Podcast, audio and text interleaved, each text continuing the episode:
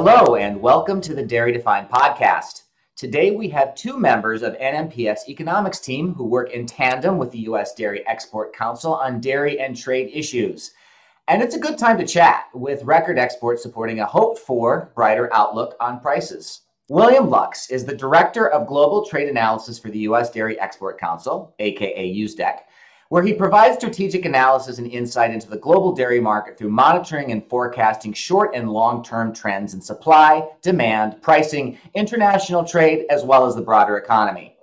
He's also a farm kid, growing up raising corn and soybeans in Iowa before embarking on a path that took him as far away as London, where he received his master's from the London School of Economics.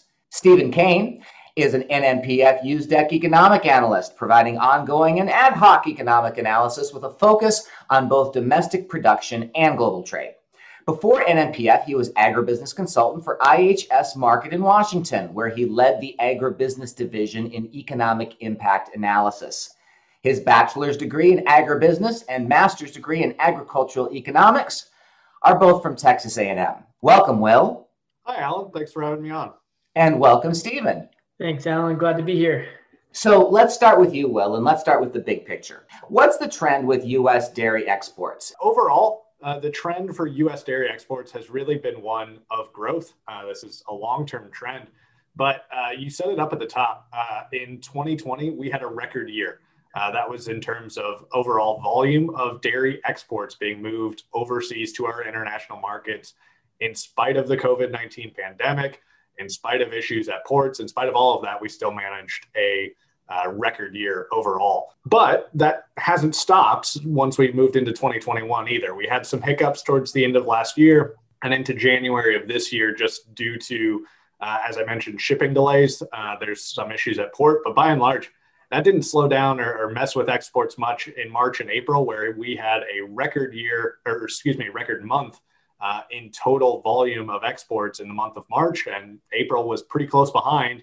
Uh, despite only having one, despite having one fewer day in the month, overall, U.S. dairy exports are up 15% uh, year to date. So that's through April, uh, compared to 2020, which again was our record year. Uh, so that's been quite the sharp acceleration that we've had in recent months. Um, and so, in dollar terms, uh, you know that's 2.45 billion dollars uh, worth of dairy exports just in the first four months of, of 2021. So uh, that's that's quite a bit of volume and value moving overseas.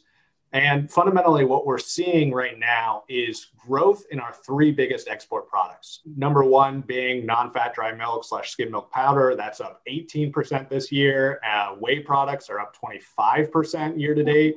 Uh, and cheese is up 12%. And April was a record month for US cheese exports. So we're seeing a lot of growth in US dairy exports, uh, really continuing on from last year and the success we had uh, in spite of the pandemic and really moving forward into this year. There's a couple reasons for that uh, that I can touch on here in a second. You know, number one, global demand is fundamentally really strong uh, right now. China has been leading the way uh, just in terms of overall dairy demand right now. Uh, consumers within China are, are, just wanting a lot of dairy. Um, and Mexico, uh, after a tough year with the COVID 19 pandemic and some economic issues, is recovering. Southeast Asia, the Middle East all need product too. So, you know, we've had the product to sell and the global market has been demanding it. So that's kind of why you're seeing such an acceleration in uh, U.S. Uh, dairy exports last year and, and certainly into this year. Why does a greater volume of U.S. dairy exports matter to a dairy farmer?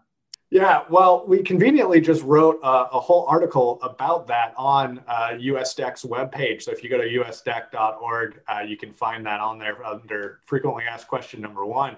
Fundamentally, it's for a few reasons. Uh, one, in terms of long-term growth for the U.S. industry, the international markets, the where you want to place your bets. Uh, for one, you know, over the past 10 years, uh, global dairy trade has grown by 3.8 percent uh, on average every single year. That's the equivalent of over the past 10 years growing about 54 billion pounds worth of liquid milk, farmer milk that's being produced. That's how much the international market has grown. That's a, that's a lot. That's roughly twice the size of how much the domestic market has grown. And so, uh, although we're certainly still focused on the domestic market and it matters, you know, if we're going to grow as an industry, the international market's the one that's growing and growing fast and has a high value uh, placed for those products that the US makes overseas. Um, and then obviously, it also just helps support our market. The US dairy farmer obviously is very good at what they do. Uh, milk production is up 2.5% so far this year. Uh, that's a lot of milk being produced uh, overall through, across the United States. Um, but domestic consumption, uh, while certainly still growing, is not growing at that same pace. And so, in order to keep the market balanced, uh, we need to be moving more into the export market. But as I said, it's not just because we have more product to sell that we're focused on the international market. It's because that international market is growing and really is the uh, opportunity for U.S. dairy farmers to grow. Uh, and the more we do that, the more we're going to support the milk check um, because you know products that factor into the U.S. dairy farmer milk check. That's cheese, butter, non-fat dry milk, and dry whey. All of those products uh, go overseas. And so if we didn't have those, all of a sudden we get a lot more product that's backing up here into the domestic market and pushing down those prices. So if we're not moving that overseas, if we're not finding new homes for that product, all of a sudden that milk check's going to go down. So in, in some sense, uh, that that's also the really crucial factor for U.S. dairy farmers. And you beat me to the punch, Will, because I wanted to uh, plug the uh, U.S. Dairy Export Council's blog, um, but you already made mention of it. Just to note, it's on usdecusdec.org. It's called the U.S. Dairy Exporter blog. It is filled with rich information and important articles written by USDEC staff, gathered from a lot of high quality data sources. Um, one thing that the uh, blog talks about a little bit is some specific markets as well. And I want to drill down a little bit further. Stephen, tell me a little bit about what's going on in some specific regions of the world, starting with a question which is always big on people's minds China. Yeah, yeah. China has really just had some insatiable demand for dairy products uh, over the last year. Um, I think that's you know for a few uh, few main reasons. Um, one, domestic milk prices are still very high in the country. Uh, the government has also been touting uh, you know immunity support of dairy products, you know, during this global pandemic, uh, and also the ASF recovery. So all three of those have really been playing a key piece. Um, in terms of domestic milk prices, they're around 427 uh, RMB a liter, which is you know incredibly high prices. These are these are prices that we haven't seen since 2013, 2014, when we saw another just dramatic run up in prices.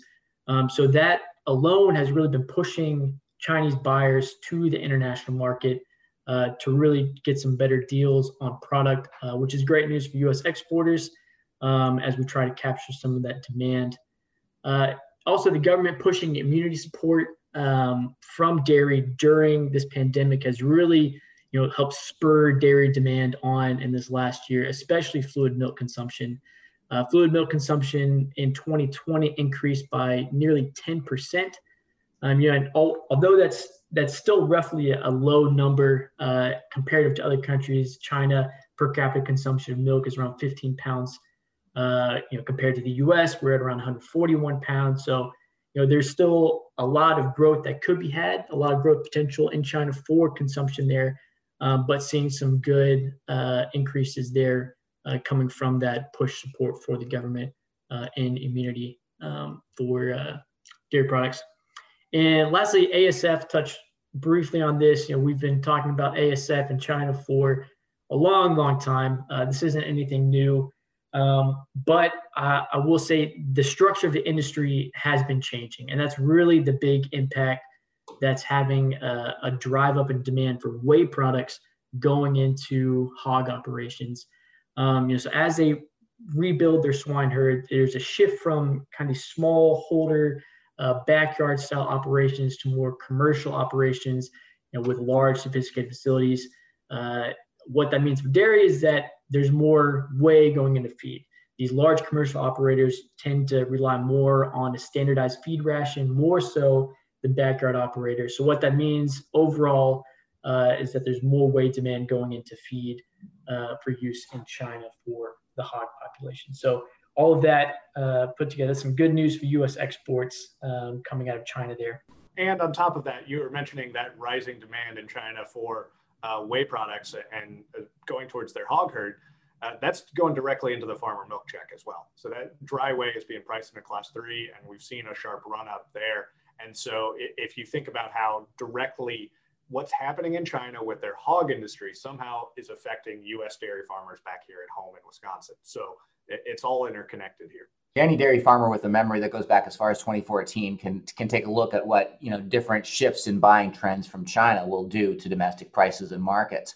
At the same time, though, China is not the only game in town, and, and there can be some arguments that in the immediate term, China might not even be the biggest game in town. What are some other key markets that are really sort of driving what we're seeing in, in trade, Stephen?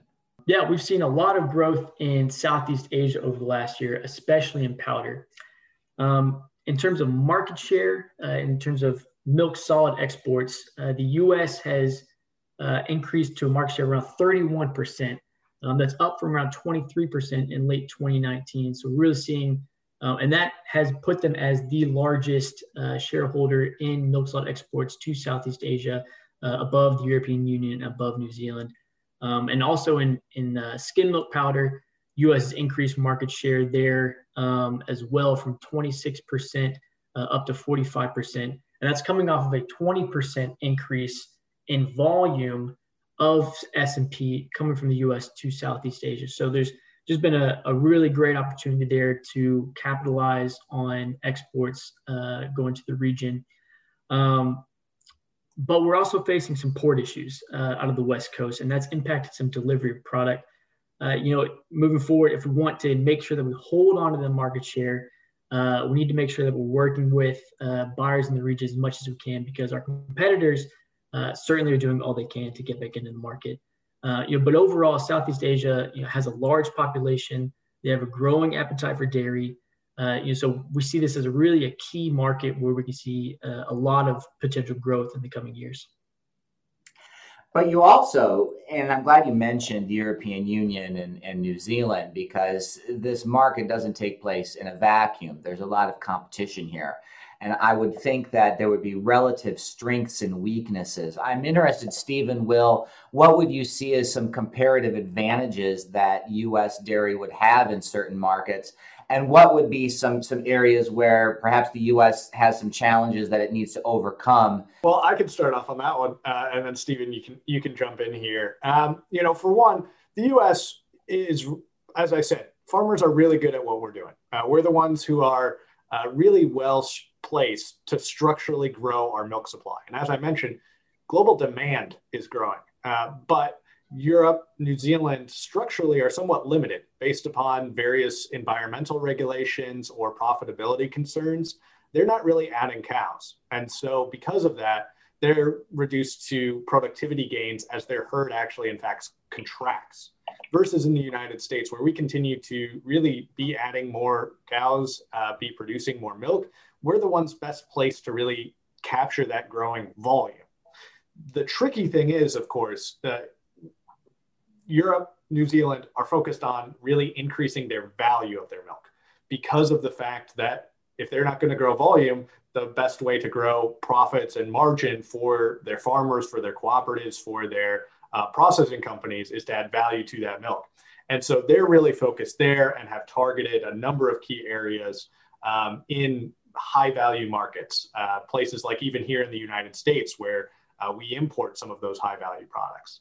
Uh, for the US, though, where we really are seeing uh, um, competitors take advantage is in the trade space. So Europe has free trade agreements with, I don't know how many countries around the world. New Zealand does too, including many crucial dairy markets where they've negotiated in uh, access for their dairy products. And the US hasn't had really a new full on free trade agreement besides the USMCA in quite a while. And so as a result of that, we're standing still as our competitors are moving forward and getting prefer- preferential tariff and regulatory advantages in these spaces. And I know you've had Shawna Morris come on and talk about why trade policy is so important. Um, that, that's really what we're seeing is, is, this matters on the ground when we're uh, working with customers. Um, but the other thing here is, you know, the U.S. also needs to make sure you know, we're making products for that international market. We are a large, growing uh, domestic market here. As I've mentioned, uh, we're growing our milk supply. We're very good at making products for the domestic market. But how we capture the international market, how we capture higher value products is making products for those international customers, not just we have extra of what we have here made in the United States. We need to be thinking about the global consumer because, as I mentioned, that's where the growth is happening. So, as we start transitioning and making products, making plants for the international customer, I think that's going to come. But that's that's where one opportunity of growth for the U.S. industry. Yeah, yeah. No, you you, said exactly right. What was going to be my next point on uh, on really domestic milk production growth. You know, that's a key area where we're really, you know, just like you said, there's growing global demand for dairy products. Uh, the EU and New Zealand are facing, you know, sub- substantial obstacles in growing their herd, and really, we're the only one that has the capacity to add cows, add growth to meet that growing demand. Um, so yeah, I just want to echo that last point again that you know our our ability to meet that demand and adding cows and adding production uh, is really going to help serve us in terms of the, the global impact of U.S. dairy uh, on the marketplace. But as you were saying, Will, you can add all the cows and the productive capacity you want. If you can't get it through the port, if you can't get the product to the that the global consumer wants, you just end up with a backup here. This really is a system that kind of needs to to work with interlocking pieces and, and flow relatively smoothly. I mean, that port issue has certainly been an issue that's caused a lot of headaches uh, for U.S. dairy exporters. The fundamental issue that we've had at port is U.S. consumers here at home are buying a lot from Amazon, ordering lawn furniture, all these other goods because we couldn't spend the pandemic spending them on services, uh, spending the money that we had. And so it created this backup and, and this incentive to move a lot of products from Asia to the United States. And it just takes time to work through those products. And so it's been tough then sending products from the US to Asia because we had to work through all those ships and that backlog. And so uh, that, that's something we're still working on and is uh, something we're keeping a close eye on. But as Stephen mentioned earlier, keeping that communication with customers uh, is always crucial to maintain those relationships, maintain those uh, contacts and, and sales going forward. What have you seen that somebody listening to this podcast might find a little bit surprising? What's what's hard to wrap your head around sometimes whenever you're looking at overall uh, export numbers for the U.S. is that there's a there's an ebb and flow always in terms of where products are headed, um, and the U.S. is really good at adapting to different scenarios. Over the past year during the pandemic, uh, Mexico prior to the pandemic had been uh, you know a key export partner for uh, a lot of products coming out of the U.S. Um, as the pandemic hit, you know, economic recovery in Mexico uh, was in question. Demand dropped, uh, but we shifted product that would have been destined for Mexico to other other regions around the world, like Southeast Asia and like others. Um, and so we're still able to have you know this great last year, despite everything, these great numbers in dairy exports. Although some of our key partners had shifted um, so that's really you know a, a, key piece to look at as well as you know not not just over top line numbers, but where product is going and our ability to uh, react to changing environments in the global setting. We're speaking with William Lux, the Director of Global Trade Analysis for the U.S. Dairy Export Council, and Stephen Kane, NMPF USDEC Economic Analyst. Will, Stephen, thank you so much for your time. And that's it for today's podcast.